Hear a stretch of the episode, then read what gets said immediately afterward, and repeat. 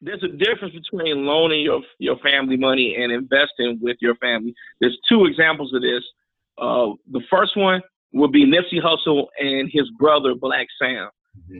They were in business together. They got the strip mall together. They they were doing um, the the properties in Atlanta together. They were doing it together. It wasn't like, oh, let me hold some money and I'll pay you back. They were in business together.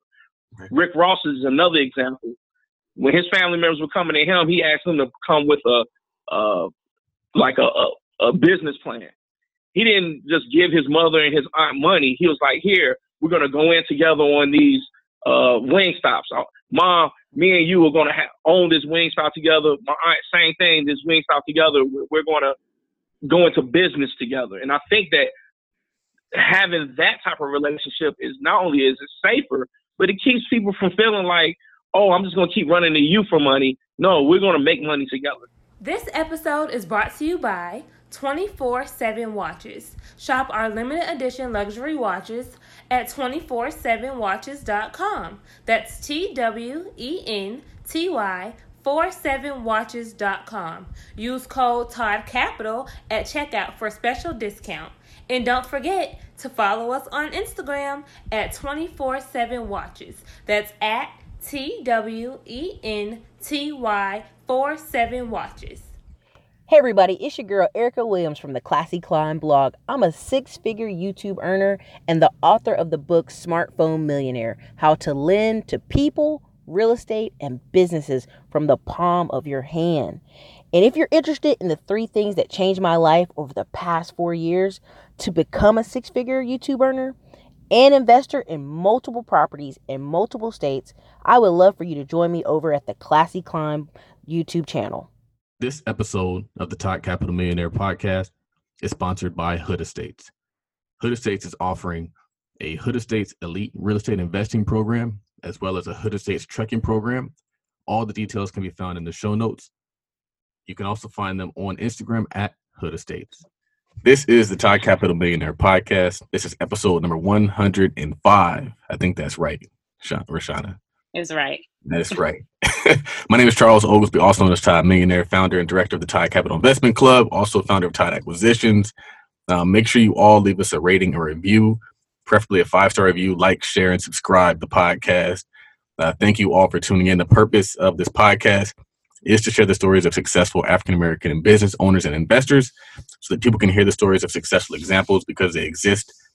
We want people to learn the business and investing are the true keys to financial success and generational wealth. With us today, we have two special guests. They have a special relationship with Rashauna Scott, and I want her to introduce them, please. Well, yes. Well, thank you so much for having me on again as co-host. Um, I've enjoyed being here so far, so I think we got a good run going for us. Um, but yeah, so we have the Downing brothers joining us today, who are uh, firefighters by day and house flippers by night, or on the weekend, on you know whatever else, whatever, however many other hours you have in the day to you know. do what it is that you love to do. So thank you so much, uh, Anthony and Anton, for joining us. Thanks so much for being here, guys. Oh, thanks for having us. Yeah, yeah. So tell us, tell us um, a little bit about yourselves, how you got into uh, real estate and the dynamic between uh, being a firefighter and flipping houses. Well, um, our real estate journey starts back in 2007. Prior to the recession, I bought a condo um, and I was so happy. I was 25 years old and just so happy to buy my first property. And at the time, own my own car, own this, own that. You know, I had fulfilled what I had felt was the American dream. And then the recession hit. And but um, instead of like many other people just giving up and throwing my hands up and walking away from the property, I continued to pay my mortgage, keep my credit up, study the game, you know, the real estate game, much like mono- like the game of Monopoly. There are rules to the game, and learn that if about other financial products like a 203k rehab loan, which I was able to exercise. And in the process of doing the flip of the second property and holding on to the first one, I kept my credit up and also learned um, how to how to do a renovation. And then that's where my brother came in. Nice. Yeah, yeah. Uh, this is Anton Downing uh, you know, the second Downing twin. You know, as I'm sure Anthony's going to emphasize throughout this podcast. um, you know, I, I, I didn't start off the same way with as Anthony because I went with uh, multi-unit buildings um, right out the gate, where where he went with a condo and then you know renovating uh, a, a Greystone. So I, I, but I also use FHA loans. Mm-hmm. I got a three unit of, of uh, apartment building for one hundred and fifty three thousand. Yes, the market in Chicago can can do that. Um, and then I refinanced it so that I could use FHA again for the second uh, three unit apartment building. You know, you, just write a little. You refinanced it into what? Oh, oh yeah, I refinanced it into a conventional loan, mm-hmm. so, uh, making me eligible to use FHA again. Just writing a little letter saying that I'm going to buy this next three unit in a better neighborhood. Of course, I'm going to live there, and uh, that the square footage is bigger. Because uh, uh, oftentimes, if you're going to buy the same type of property a second time, you would have to put 20% down. But because uh, you know, I wrote this this letter stating that this is going to be a, a better situation or um, a, a, bigger property. You know, I was and because I didn't have an FHA loan anymore because of the refinance of the first loan, I was eligible to use that FHA a second time. Mm-hmm. And, and, and, so, and again, I want to interject right here again for all of our listeners you know, I, I, just want them to understand like this again is learning the rules to the game. If you know the rules and what you're eligible to do, there is nothing wrong with, you know, you know, going down a path. Mm-hmm. And so, you know, what I learned, for, for instance, I had an FHA loan on the condo, but I also had an FHA 203k rehab loan because I learned the rules of the game and I was able to, to, to write the letter that said I was moving from a condo situation into a single family home. And, you know, what, what is, as long as you know what the rules are and you follow them to the T, then you make yourself eligible for to be able to transition into another situation that you weren't aware of. So my question is, how does one go about learning the rules? Man, you know what? To me, with the power of the internet and and, and curiosity, um, you can just really Google in because that's what I did. I, I just Google searched, um, you know, how to um, how to buy a. Um, well, actually, I guess I was curious about how to do a renovation, mm-hmm. but I know I didn't have the cash to just do it all out, just all cash buy, and that's how I found out about the, the rehab loan. Mm-hmm. And that was just for me typing into in, into Google over and over again different scenarios and reading all the articles, okay. and then also um, developing relationships with um, loan officers at the banks because they know all the different scenarios right. that you can use to get in and out of uh, different uh, real estate situations. Nice. I think I think across many uh, podcasts like Bigger Pockets, Earn Your Leisure, places like that, you'll find that there's they will talk about using small banks, using credit unions. They have just better interest rates. They have better products in general. And I started off with both both those three unit buildings uh, with Illinois Service Federal, which is a, a, a, black bank, and a small bank, right? Because they only have like a couple of locations. And I think that, that it's important to um, to to know that bigger banks are going to have more complicated or more stringent rules right. than than the credit union or the small bank. I think that's a great point. Um, you know, I'm glad that you mentioned Anthony in regards to Googling because I say that all the time. Like the information that we need to know today is is is literally at your fingertips. And the great thing about it is that this is 10 years ago that you're talking about. And so you were able to figure it out, you know, as far as how to, you know, different ways um, to get in and out of real estate by still utilizing these, you know, small conventional loans FHA loans. Like, was it the same for you, Anton, that you knew, um, you know, that you should refi into a conventional? Like, was that just also researching on the internet and then how did you know to write a letter? Was it because you know that's what your brother told you? Or like how did, how did you know to write a letter what I did is when I, I, went back to Illinois Service Federal, I went there to the same loan officer and I said, look, man, I don't have 20% to put down on uh, a $225,000 um, three flat right now. Like, but I still want this property. I want this property right now. And he was like, okay, write this letter. You know, because sometimes we have to remember, man, these loan officers are only going to get paid if they can get these loans for you. So they're going, if they're good loan officers, they're going to tell you what they need to tell you to get it done. Right. You know, and if if they and if they can't do that, then you need to move along to the next bank or the next uh, brokerage. Yeah, I, I just want people. I just want people to understand, especially people from um, that are you know in their twenties, in the very beginning, educating themselves on, on the journey. How important developing relationships with people in the industry is. Because if you have relationships with realtors, with loan officers, um, with uh, people, with um, inspectors. I mean, you look at all the real estate professionals. You have to have personal relationships with these people because they are aware of the trends and the new financial products and the new ways to move in and out of uh, real estate transactions. And so these personal relationships, like you can't just stay at home and and and and, and wish things to happen for you. Like you have to like, for instance, um, that that that uh, real estate and financial uh, wealth building uh, seminar that um, that that I that I went that that I, what was that just a couple nights nights ago that we went to.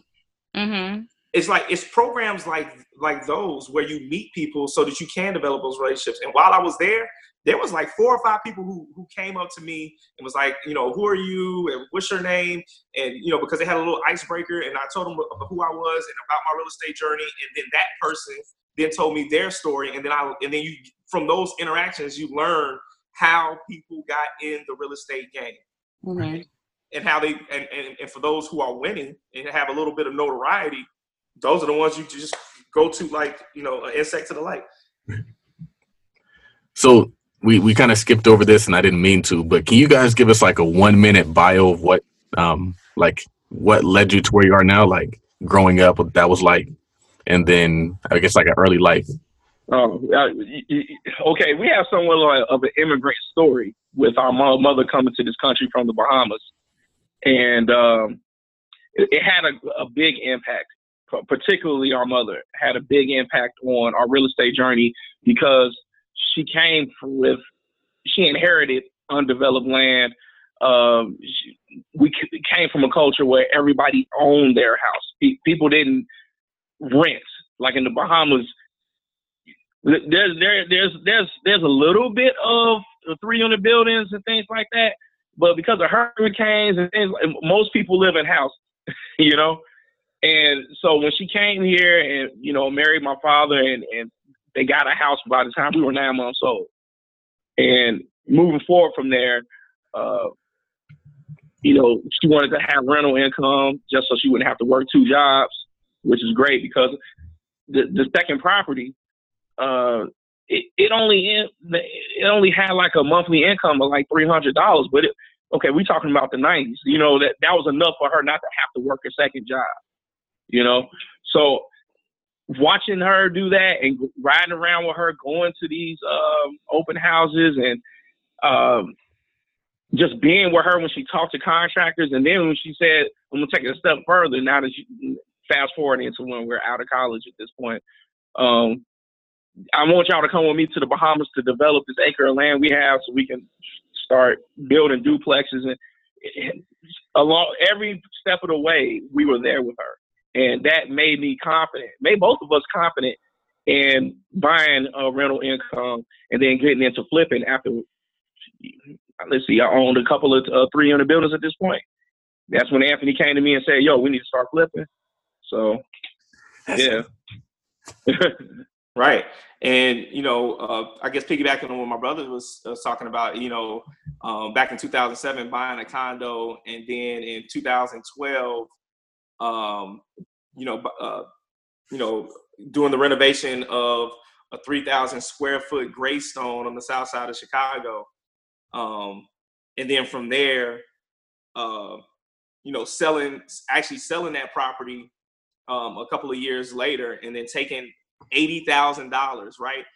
Uh, with no capital gains because uh, it was my primary residence. Walked away with $80,000 in cash and was like, okay, let's start flipping properties and then you know going mm-hmm. from there we flipped the three flat and we flipped the single family home um, and in the midst of and also oh, and then and then I also bought another multi-unit. So you know, we had a, a, buy and hold strategy and then also a flip strategy simultaneously. So we have both of those things going on, and then getting, I guess, quote unquote, discovered by HGTV um, in the process. And um and and I think that's the crazy thing because I mean we sat up there. How many hours did we sit up there? You know, even, you know, with our mom watching all the shows on HGTV, and then mm. you know anybody who's into real estate and interior design or flipping houses, you're watching HGTV, but never really thinking like, oh, I'll be on HGTV myself. So um, you know, and so that that thing happened. It kind of just fell on our lap because we didn't pursue it. It came it, it came to us. Um, and then you know continuing that because you know with the renovation that we're about to start in um, in a couple of weeks so it's just like everything it was like this elevation thing it's like you started at the at the on the ground floor and we stepped on the elevator and we went from you know to the first floor to the second floor to the third floor we just you know small steps small steps more confidence more money more experience more mm-hmm. a big network um, and now we're at the point where things are starting to come to us. Like, you know, at, at, one point you're chasing everything, and now now things are starting to come to us, and we can make better decisions with all the experience and wisdom. Because I want to tell you this too, it wasn't easy. You know, I mean, it may mm-hmm. sound easy when I say all the things that we did and uh, or are doing currently doing, but we lost money. We had bad contractors. I don't know anybody who hasn't had at least one bad contractor. They're all. Right. when you laugh, I'm like, he said, I, he said I'll testify. the image of that bad contractor came straight to his face the way he But um we bumped our yes. head we're pissed off about a lot of things that happened. But you know, the key was never giving up. Never saying this wasn't for us just because a couple of things went wrong. And you know, and, and of course, of course, it's a blessing, right? I have my twin brother, I got my mother, um, we have our other family members who give us moral support.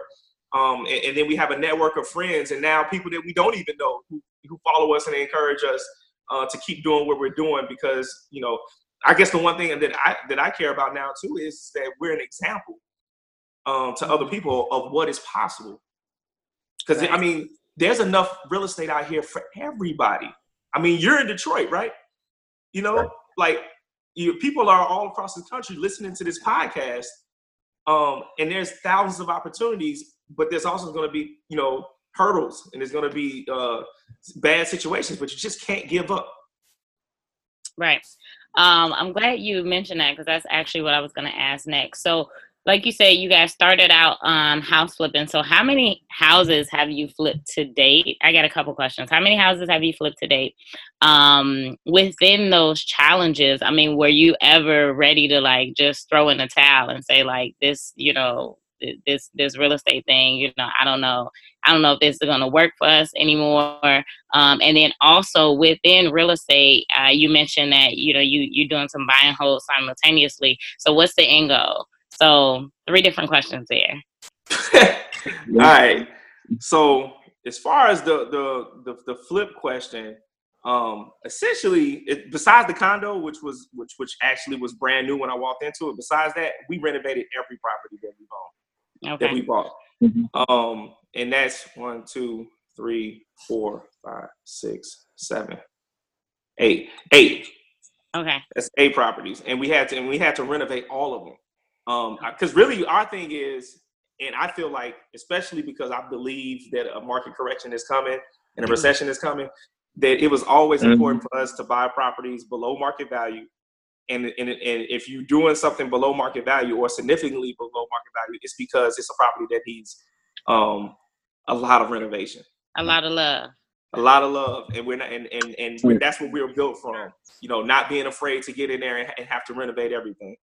Right. In or in order to in order to have built-in equity, so that we can cushion ourselves. Because that that hurt and that sting from from the recession on that first condo, I will never forget. So for me, I'm always like every property we get is like, how do we insulate ourselves from if if the market drops from the bottom and everything is, is worthless? Well, you have to start off by buying a property below market value. Mm-hmm. Yeah, that's a great point. That's a great point. And then um and then I guess any challenges that you got you guys have had along the way. I mean, obviously, you know, opening up walls, losing money, going over budget, you know, those challenges weren't. I guess it wasn't too significant to say, you know what, let's just forget real estate and just stick with being firefighters. Like, what what was it that you know kept that drive? I, I think I think repetition because once we got in, into a repetition of what this is what we're gonna do, and okay, we're gonna we're gonna renovate, and then we're gonna refinance, and then automatically is okay, what are we gonna do next? Because the minute that we stop uh, doing a project, then you get into oh, I'm just gonna do what everybody else is doing in my firehouse, or whoever, or, or your office, or wherever you work in in in America at this time. So I, I think that um, it never came into our mind to stop. Okay. Honestly. Yeah. I, have never, I've never even made that consideration. I just, it, it's a lifestyle. It's a, it's a habit. I mean, you know, just like working out. Like I love working out. You know, I love the feeling of working out. And if I do take a couple of weeks off and I stop, then I look at myself and say, man, what are you doing? Because that's not who you are. Who you are is someone who works out. You, you're someone who's who watches real estate, researches real estate, reads about it, listens to podcasts like this one. That's just a lifestyle. And I don't mm-hmm. know any, any other way to be. I love that. I love that because mm-hmm. it's so ingrained into who you are. Um, oftentimes, you know, I talk to people and they're asking about like branding and social media, and they're like, "Well, how do I separate, you know, my personal life from my business?" And I'm like, "Well, why would you? You know, because if it is who you are, then you know, people do business with who they can relate with, right? Who's relatable and who's authentic. And if you're showing this is who I am and this is what I do and this is what I'm about, then like you mentioned earlier, Anthony, the the business and the relationships and the deals will come to you because it's a part of who you are. You're not trying to hide it, mm-hmm. um, and you can't hide it. right. so I love it. Um, so you guys, obviously, you mentioned um, a little, you know, a few, just a few minutes ago, you guys have um, a, a, newfound fame on HGTV with your uh, with the pilot that aired. Um, so tell us about that as much as you can. Oh, how that happened? Yeah, I guess we can. Yeah, how it happened, and then you know where you guys are uh, today with it. But yeah, how it happened. Okay, well, we were helping our cousin uh, renovate a, a six unit apartment building on the south side of Chicago, off of 74th and Jeffrey. Um, and one one of our guys that we went to college with at the University of Illinois, uh, he said he's like, I need to bring a director by uh, one of your properties. We want to use like a basement for like a torture scene in his horror film. And I was, I was like, oh well, we just started renovating this six unit building. You can come by here. It, it definitely looks like a, a, a horror scene down here. So they came by and they looked around. His name is Troy Pryor, by the way. Uh, he runs the Creative Cipher. And uh, after they took a look around, Troy said, just offhandedly, or at least it sounded, it sounded uh, pretty like much like a nonchalant. Hey, have y'all ever thought about doing a show on HGTV? me and Anthony looked at him like, nah, man, this is just like a side of thing that we're doing when we're not at the firehouse. He was like, but no, seriously, there, there's a production company in Chicago right now that's that's scouting for, you know, for couples or pairs of uh, of investors for uh, shows that are for people of color. Like that, literally looking for minority content, mm-hmm. and you know, from there, he literally put us on the phone with one of the producers and like on speakerphone, and we just did like a kind of like an interview over the speakerphone. Like this is when he, he was getting ready to leave. Like this was supposed to be a run of the mill type of situation, and it turned into, hey, I'm gonna come by in a few days. And he came by with the, another young lady with a big red camera on her on her shoulder, and you know, like yeah, why don't you all like you know, rip down this this this uh this crown molding right here real quick. Uh hey, can can we have y'all look through this wall and just kind of smile right here? And then she, he was like, let's go outside and let us let me interview you outside and ask you a few questions. So we standing outside the building. and I'm like, this is really happening, huh? Okay. It's and then we didn't hear from him for months after that. Yeah, like four months. Like it was a long. It was a, by the time they called us back, I forgot that we had even did that. Like, cause, cause right. again, we weren't, we weren't pursuing HGTV. We weren't trying to get a TV show. We were just doing our renovations and going to the firehouse and just living our uh, you know regular lives. And then um, I, I remember I, I was at, at, a wedding in Mexico, in Cancun, when uh, the Wi-Fi popped on, and I saw I missed like 20 messages because it was like, but my brother had responded to all the messages and stuff like that. And then by Thank the time, God. again, twin power, somebody to have your back. Right. But uh, he responded, and then uh, they got us on three way, and then um, you know, they, you know, tried to trick us into into thinking that we didn't get the show with HGTV or whatever. And they say, no, no, they actually did fund the pilot, and uh, now we got to find a property, and we got some paperwork we need to fill out. But uh, yeah, you guys, we're gonna do this pilot, and you guys are gonna be on TV. I'm like, wow, okay, okay, cool. You know, I mean, the thing is, they were kind of disappointed that we weren't excited. Because again, it was like, oh, okay, that's great. You know, you know, I don't know. We're just not excitable uh, by by like TV, Hollywood, or you know, celebrities. You know how some people get really excited about celebrities and TV and all stuff. It's just like that's just not our thing. So, you know, but just being ourselves is, and I think that's what really what, what got us there. Mm-hmm. And it's but the whole process took like almost from the day that we that we had that phone interview in front of the in the property to the point that it actually aired on TV was a year and a half. Mm-hmm. Now I say I want that. To, I'm saying that because at this point, so we we we aired on DIY in December, and then we aired on HGTV in January. And of this year. Of this year. And in May, it's May now, and we still, you know, haven't, um, you know, signed a deal. We haven't, still haven't been offered a, a series deal. And so now it's like, okay, well, since that hasn't. But now the thing is, now we have caught the bug for TV because now that we've been on TV and we walk down the street in Chicago, like if I'm in Hyde Park, like people will stop me, like, "Oh yeah, you one of the Downing Brothers? Can you come fix my house?" You know, and all that kind of stuff. And we get, the, I get this every day. Every day it's, it's like somebody and um, either either just recognizing us and being and being you know and supporting us and saying, "Man, it's great what y'all are doing. I can't wait to see what what happens next." Or uh, people who actually want to hire us, but we really don't work for other people. We only work on our own projects. But um, but that's that's been exciting. But then uh, because of that, we went on every TV station, every radio station, all these different podcasts, talking about our journey, talking about what we do. Um, because people, I, I believe, people want to know the blueprint, and they want to to know that there's somebody else out there who has accomplished what they're trying to do that is a regular that are regular people just like they are.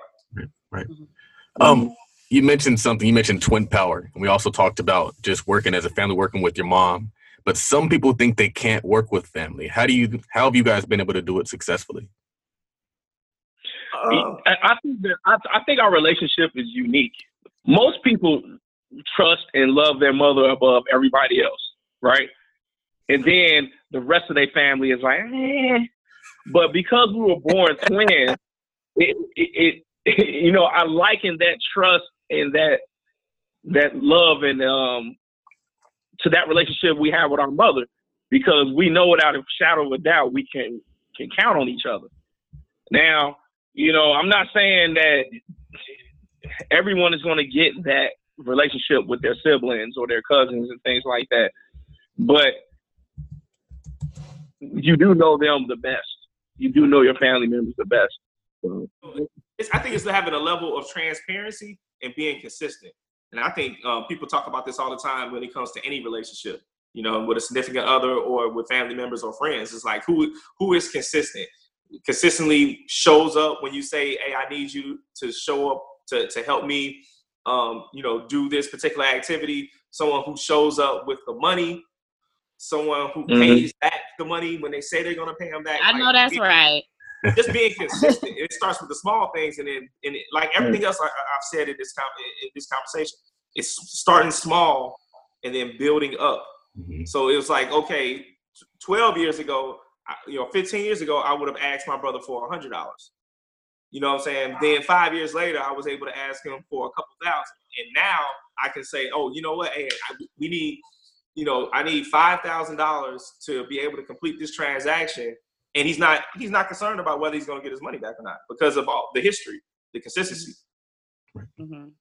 I, I, would also like to say this: it, there's a difference between loaning your your family money and investing with your family. There's two examples of this.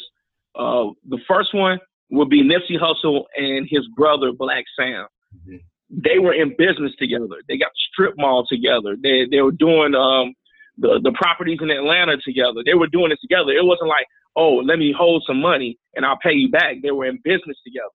Right. Rick Ross is another example when his family members were coming to him, he asked them to come with a, uh, like a, a, a business plan.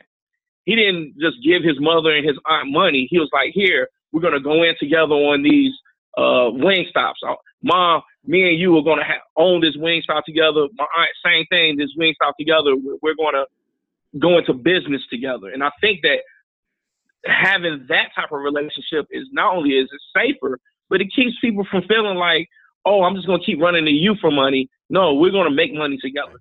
So I think what's interesting about what you said is you just named two other immigrants, two other second gen immigrants. And yeah. I think that I think we have the the mentality messed up where we think that we can't do business with our family when in fact those are the people we should be doing business with. You can be transparent with your family because at the end of the day your family's not going anywhere. They can't run away like your brother can't run off with your business idea. I mean, he could if he wanted to, but he's not likely, especially if he's your twin. So I think that right. a lot of people think one way and it might be wrong. I think that focusing on the family is really the hack. Yeah, absolutely. Absolutely. Mm-hmm. But I think it's um I think it's about having skin in the game. Like just continue what my brother was saying like, you know, rather rather than just saying give me the money like, hey, let's go form an LLC together.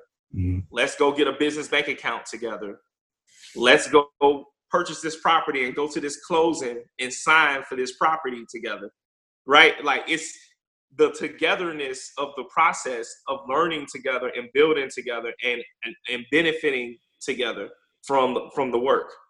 So it's just like you know I, I think that's the one thing it's like man go ahead and, and, make a partner out of it. Don't just say oh i need to get some money from you like i'm trying to get money from a bank. Like develop partnerships real partnerships.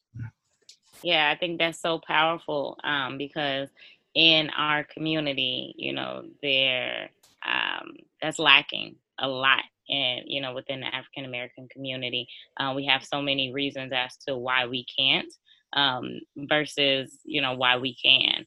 And i actually read you know this i think it was literally just last night um, saying and, and it was a post that said something along those lines that um, nowadays, you know, and not even nowadays, but again, just within the community, you know, our community as our elders, you know, uh, parents or grandparents, they get older, they're actually looking to the young ones, you know, the younger ones, the daughters, the granddaughters, uh, or the grandkids to support them, to mm-hmm. support up, where generational wealth is mm-hmm. about mm-hmm. um, supporting down, right?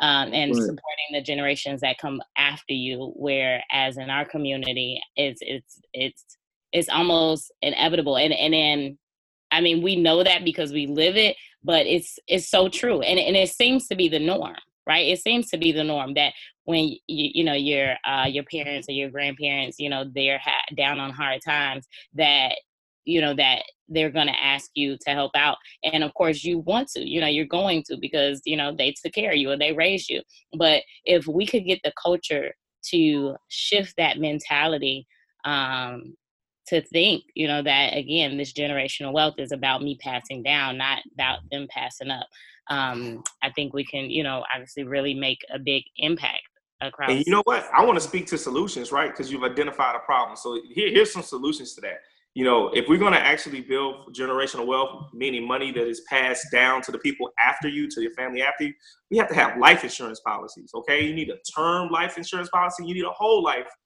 uh, life insurance policy. Right. Um, so it's not just, and then you you you own real estate. You have a will and a trust so that you can p- pass that uh, real estate. So it's a smooth transaction after you uh, pass away mm-hmm. to you know to your sons and daughters, nieces and nephews. So it's like life insurance and real estate that then passes on that wealth to the next generation so that they can have it have it easier. Right. You know, it I, the and then health insurance and you know and learning the game of, of health health insurance and how you could if you have health insurance how you can uh, put uh, your your parents or or someone else that that, that becomes your um what's the word I'm looking for? Dependent. Um, dependent. Dependent. Right, right on your health insurance, so that you don't have that health insurance debt that comes you know comes along, or learning how to to just be involved in the system in, in any kind of way. Um, but like we we have to educate people about about life insurance, health insurance, buying real estate, and having a retirement plan and a succession plan. Right. Like those that that's the answers to the things you said because a lot of times we we always identify what the problems are, but what are the solutions? And those are the solutions. I think another solution is just doing business together. Um, so I was considering getting into the trucking industry. My father-in-law has a CDL; he has the experience, and so me going off and getting a truck by myself, it's a little bit more risk on on the lender. But if I bring in my father-in-law, we partner on that deal. The deal the, it's done. Like they're like, oh, he has a CDL. Oh, he has 20 years of driving experience. Oh, you have the credit, you have the money. And so a lot of our solutions can be solved by teamwork instead of just depending on one person to save us. And so instead of like right. depending on that guy to do all the work and all the lifting and say, here, grandma, I'm, I'm gonna put you on my back. It's like, grandma, let's let's get this house for you. You're already paying rent. Let's just put you in a house and we'll pay off the house over the next 20 years. Maybe you got to right. get a roommate. Like we got to be strategic and work together as well. Absolutely. Absolutely. Yeah, yeah, I think that's good. So with you guys, um, with being within this um this journey of you know HGTV and getting your pilot launched and things like that, what were some lessons that you guys learned throughout this um year and a half or two hour journey? I mean, two two year journey. Like you said, two hour journey. um, that short journey. yo, seriously, I think one of the biggest things is like even okay, so you know we have to do our research and analysis and learn the, the rules of engagement or the game of real estate. You have to do we had to do the same thing when it comes to TV and film. Like, what are the rules? Like, what does ownership mean? You know, because we all know from real estate, you want to own the property. You don't want to rent it. Rent it. You don't want to be. You want you want the ownership so you can make decisions and sit at the table. Same thing with with um, with a TV show like you want equity in the show or ownership of the show to be an executive producer or a creator because most of the money is at the top. The talent only makes so much. Mm. And it's not until the talent becomes becomes an executive producer or the creator of the show that they get a bigger piece of the pie. So no matter what um, you're deciding to get involved in, whether it's the trucking industry, um, the real estate mm industry, or the film industry, you have to figure out um, the rules of engagement so that you can become an owner of said truck, house, or TV show. Yeah. Yeah, and I love that. Um, you know, I think that's probably the fifth time that you've mentioned um, the rules, right? Figuring out what the rules are, learning what they are, diving deep into the rules. And um, yeah. I think that that's what's stopping so many people um, either you know they don't understand how to find it how to research it or just how to understand it and i had a mentor who shared with me very early on um, that the game may change but the rules will stay the same. So as long as you figure out what the mm-hmm. rules are you know you can be successful yeah.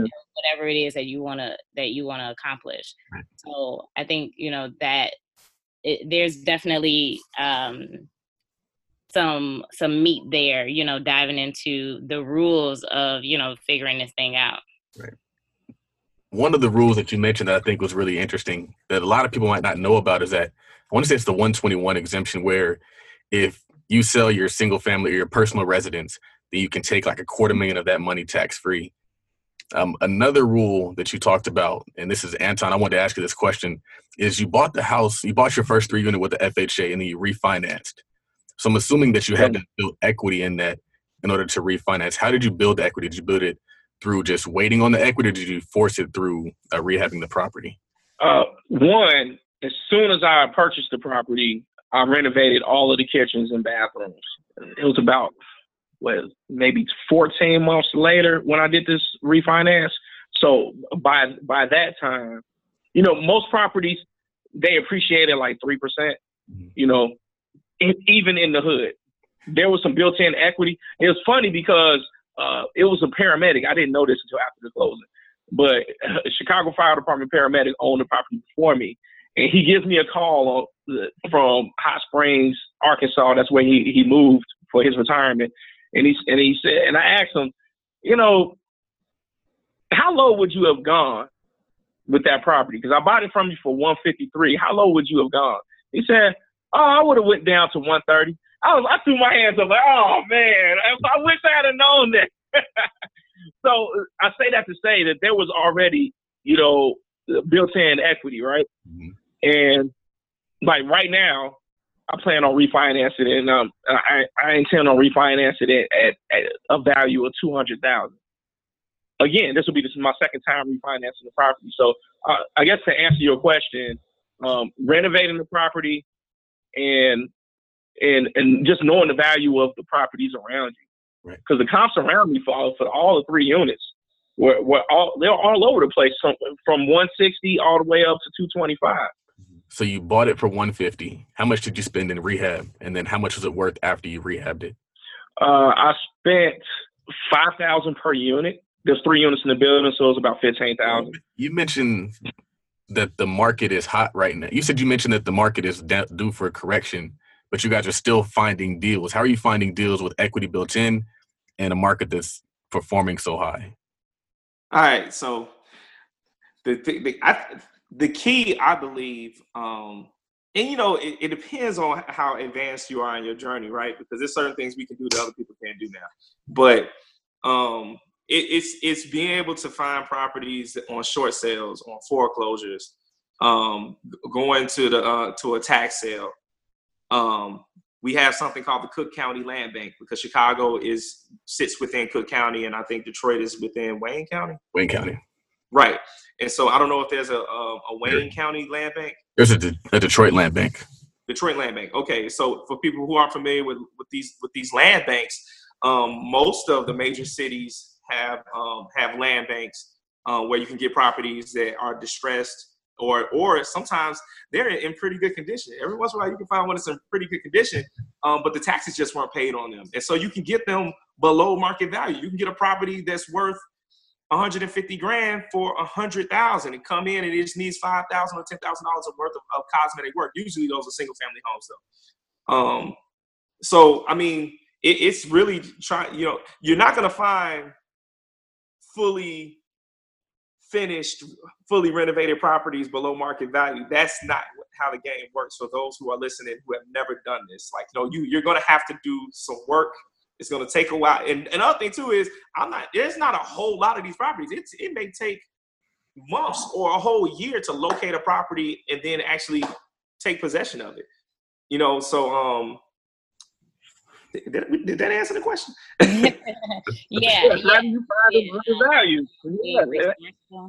Yeah, it's about yeah, resourceful and finding other avenues um, to invest and to get started. Yeah. Right, there are people who uh, inbox me all the time and say, "Oh, I can't find a property. I'm stuck on the MLS." Well, you know, have you um, tried to, like as you mentioned, go after?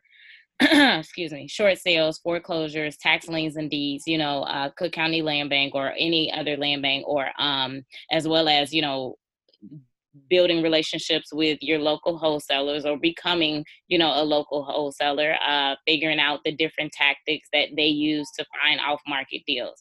Um, so no you're you're absolutely right. It's about becoming resourceful and understanding that you are going to have to do some work uh, in terms of you know adding value and and finding that equity.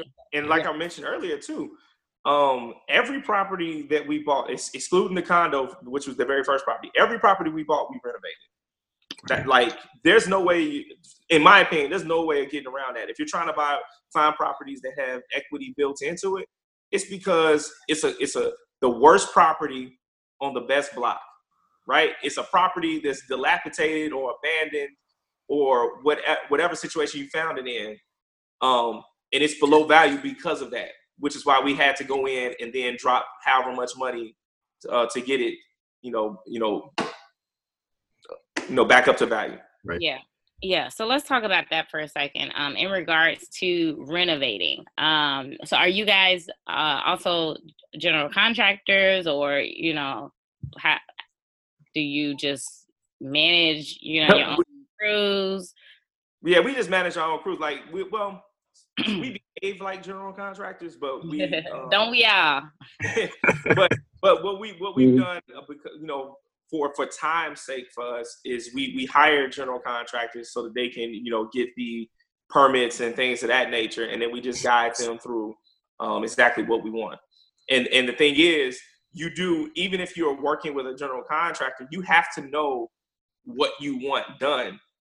You have to guide them specifically through what you want done because if you let them just do what they want to do, it may not be in your best interest. Right? Yeah. So, what has been some challenges uh, by working with the general contractors? Like, do you are are you still working with your J, G, your GC that you first hired eight projects no. ago? no, no. Um, no. And, and and and, not, and you know what we we pretty much have have continued to kind of move around when it comes to, to, to, to, contractors. Even though the one we're working with now, I believe I'm pretty confident based on his track record that we'll be working with him for a long time. Um, but no, we we've had some issues with contractors. Mainly, the issues with contractors is that they sell you on their ability to uh, to complete a project, meaning that they have the manpower and the know-how uh, to do what you need done and, and then and then they end up not having the manpower or they or you know that first week you see like six seven people um working and then every week oh, they lose a man they lose a man they lose a man. Before you know there's two people working like why is this project yeah, i want to interject here just being gender neutral you know staffing because on that project that first episode of double down we did have a female contractor on there that did our tiling and uh and did a great job on the town and you can actually see her in the episode. So just to be you know we're very gender neutral over here. Yeah but i mean it's, it's it's just like when you talk about research like you you have to go and look at the contractor's work. You need to ask them where where's your your last project? Or you currently working on a project? And then go to that project and see what's going on and if you and if by chance you can actually talk to whoever it is that owns that property about their experience thus far. That's that's difficult, you know. they may, but if you might accidentally run into whoever owns the property they're currently working on. Yeah. And and also it's just like um having them identify who they, you know, how many people they work for them, what their names are, and what their skill sets are, so that they can tell you, okay, this is what what we can do. Like you have to ha- ask questions, not be afraid to ask questions. Right. Some people are just afraid to ask questions. No, this is your money and your time. Ask questions. If they can't answer comfortably answer your questions about um, the skill set of their employees and how many employees they have and where the last job that they did and pictures of it or physically allowing you to come to that work site, you probably need to keep on looking for another contract. I feel like being able to talk to a contractor like that, because I mean that takes some boldness right there do you think that you were mm-hmm. that bold in the beginning, or do you think that you've grown to become that bold? Grown. Okay. I mean, we've grown in, in all ways. Like you know, some you know, you I, I, know people saw see us on TV or they see us on these interviews and stuff like that, and they think that that's the, that we were like this from the beginning or always like. No, this is just the finished product, and we're not even finished, right? We're still growing. We're still learning. You know, uh, how to better do what we do. And there's things that um, that I hope that we can learn from you all that we can add to our toolbox. But you have to ask the hard questions. Right. I think Rashauna was born that bold though. you know what? Uh, probably. probably. Um, hey, that's why we plan to work with you one day, you know? yeah, I was told that I came into this world grown, and um, I was very curious uh, growing up, as well as um, one Greek philosopher, I forget who it was. Uh, when I when I found out that he was actually banned um, for asking too many questions. You guys know who I'm talking about? No, um, I'll look it up. Um, I can't remember. talking about either uh, Aristotle or I think it's probably Aristotle. No, it wasn't. Uh, I'll, I'll, look it up and I'll let you guys know. No, and then Charles can add it to the show notes. But um, he was actually banned. He was exiled uh, from the town from the town for asking too many questions, and uh, the people exiled him because they thought he was just trying to be a smartass, and they were uh, embarrassed by asking them, you know, a- asking them questions that they didn't know the answers to. Uh, when essentially he was just trying to get people to understand that you don't know what you don't know um, and asking more questions to find out and to be curious. And then, you know, once I found that out, I was like, oh, I've been doing the right thing from the beginning. Absolutely. I mean, I think curiosity combined with ambition, yeah, combined with with do with the ability to have due diligence, to know the rules, and to and to ask questions of people who have done what you're trying to do, and then adding value to um to people because people fences again because of this notoriety that we have we get inboxed and dms about you know people who want to uh, work with us or shadow us or intern with us and, and this that and the other and and you know my first question is how can you help us I know that's because right. our time is valuable and we can't just have a hundred people marching around with us everywhere we go. We like you guys have to add, you know, add value. And um and, and ask and, and, and, so I'm always at, again asking questions. So mm-hmm. what what is it that you're interested in? What is it that you want to do? This, that, and the other. And then I guess we end up mm-hmm. telling our story or we tell them our current strategy on the property that we're about to work on or the project that we're about to film. And then I, I, I hear myself through these questions and answers really teaching myself all over again. Mm-hmm. Mm-hmm, mm-hmm. But that's where it started, right? It started with you um, going out and taking action and doing things. So it, instead of someone coming to you and saying, "Hey, can I shadow you or can I can you mentor me?" They they should actually come and say, "Hey, this is what I've done. This is what I've tried. This is where I failed. You know, this is what um what I tried and and and I and I'm stuck." You know, and and asking specific questions uh, in order to help them get to the next level. I also read something the other day that said, you know, there's so many people out here looking for a mentor when a mentor actually is the one who finds you. Um, the mentor is the one who sees that this is somebody who is trying and they are investing in themselves. You know, how do you expect somebody to invest in you when you haven't even started investing in yourself yet? And not only that, I think that people should really approach with approach it with like, what can I do for you? A lot of times they'll see you and they'll say, oh, they're already rich. They don't need to be richer, but maybe they do need some help in getting to the next level, and you could help them get to the next level. So many people want to extract value when they should really plan to add value. That's what I do. Anytime I approach anybody, I'm like, what can I do for you? How can I help you? What can I promote for you? What can I put you onto? As opposed to like, I got this question because we all get hundreds of people who are like, I need advice. I have a question. What should I do? This is my situation. And I think if you've tried that over and over and it's not working, you should probably try a different strategy. Um, I wanted to ask because we haven't talked about this before we start wrapping up the show. And my question is, how do you guys manage the dynamic of being firefighters and investors? Well, oh, this has been by trial and error because I can tell you right now, um, we're on different shifts, 24 hour shifts. So that has, in a way, is helped us be at the property, be omnipresent at the property all the time because our contractors don't know or always will assume, I should say, that we're going to be around to see what's going on. And uh, we work eight days a month as firefighters, eight 24 hour shifts a month. Really? And so that has been probably the most God sent part of being firefighters because if we worked nine to fives, I don't know how we could have gotten through all of these projects. Yeah, exactly. I mean, it's just a, blessing to have the schedule that we have, and then for us to have, um, you know, schedules where one of us is always available. And then, you know, the other thing too is, is like having that income, that steady income, that every two week, that that that uh that W two, you know, helped in the very beginning with, you know, establishing the, the credit, saving up the money, and um, being able to attain the financing to do all those projects in the beginning.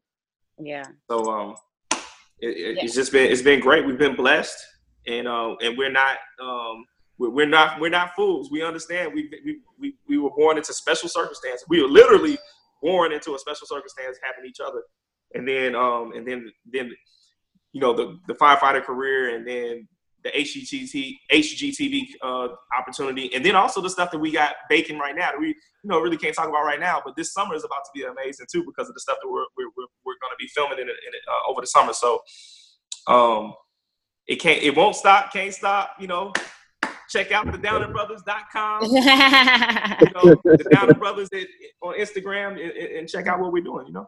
Yeah, and, and I think you know it's great that you know you mentioned the power of leverage, right? Because now in today's day and age, everybody wants to just up and quit their jobs and go be a full time entrepreneur without having a a real plan in place uh, while at the same time you can just you know stay where you are ride it out and create a plan to help you uh, st- strategically pivot you know to uh, the, the next levels right i mean you guys are on tv and you still you know are um, working your you know your jobs even though you have an interesting schedule but you're able to leverage that and leverage the um, relationship that you have. Because, like I said, when one person is working, one person is available, and you're able to make it work. You know, it's about making it work with uh, what you currently have. Mm-hmm. So, uh, I'm proud of you guys. I'm excited to, you know, just see um, what you've accomplished so far and then what you're going to do in the future. I mean, we need more and more um, successful Black brothers, you know, to um, you know be in this position and say like this is what how we started this is why we started and you know this is what we're doing today. We figured it out we did our research we talked to the lender we wrote those letters we we we kept our jobs we kept our credit up so we mm-hmm. could be in position to refinance and you know and and it, it's just like a snowball effect. Um but i'm excited to uh see you guys you know do what you're doing. So thank you guys so much for being on the show. I know charles has a couple of um last minute uh, uh, wrap up questions uh, that he wants to leave leave off with. So I'm gonna fire these off at you really quick. I think I know the answer to the first one. The first question is, what is your best real estate advice? Get a twin. uh, do your research. Learn the rules of the game, and then go out and make it happen. Right.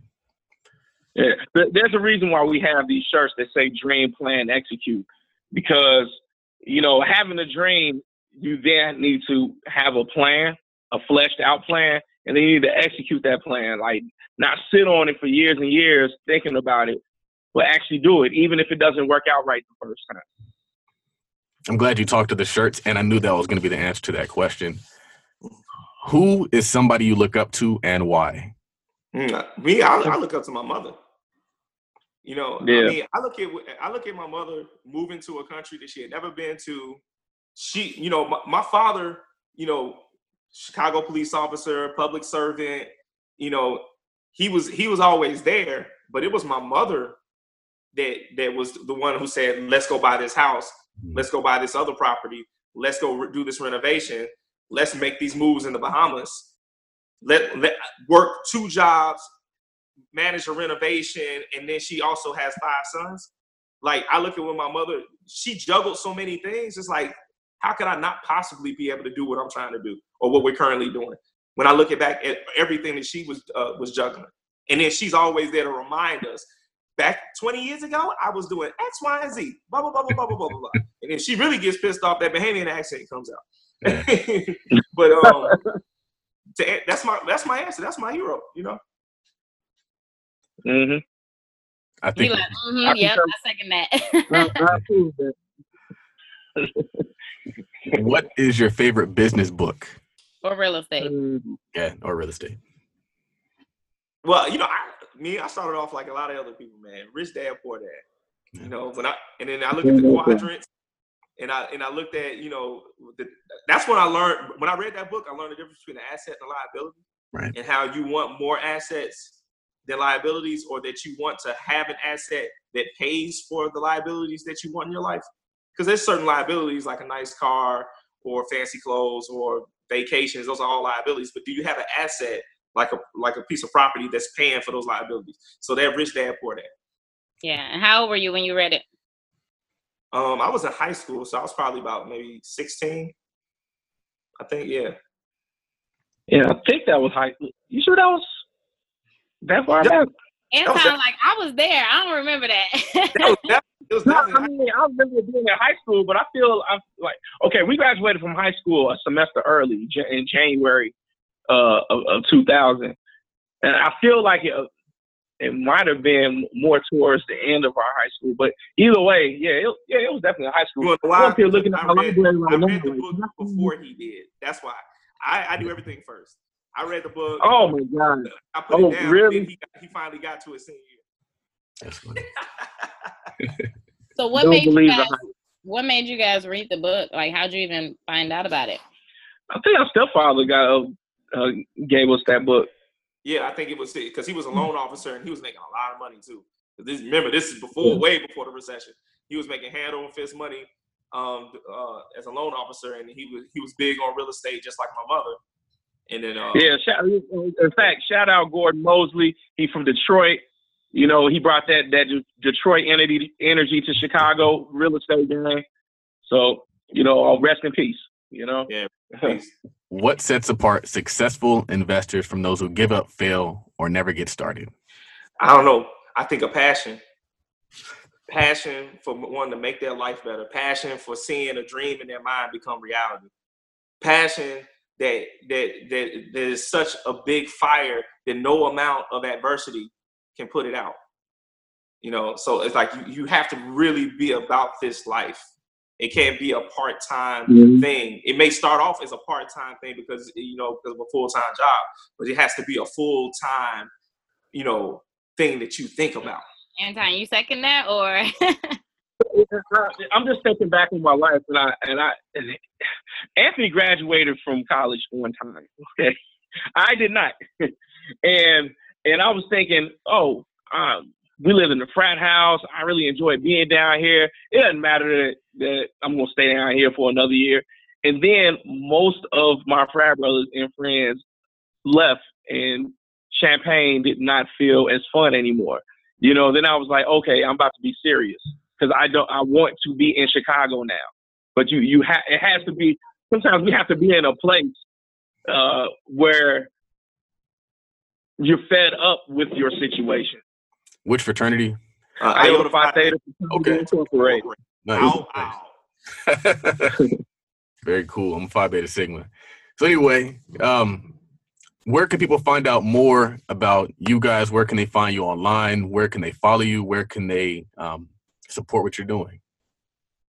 They can find us on Instagram uh, and uh, uh, on Instagram, uh, the Downing Brothers, um, Facebook, the Downing Brothers, the internet, the DowningBrothers.com, and Twitter also, the Downing the Downing Bros.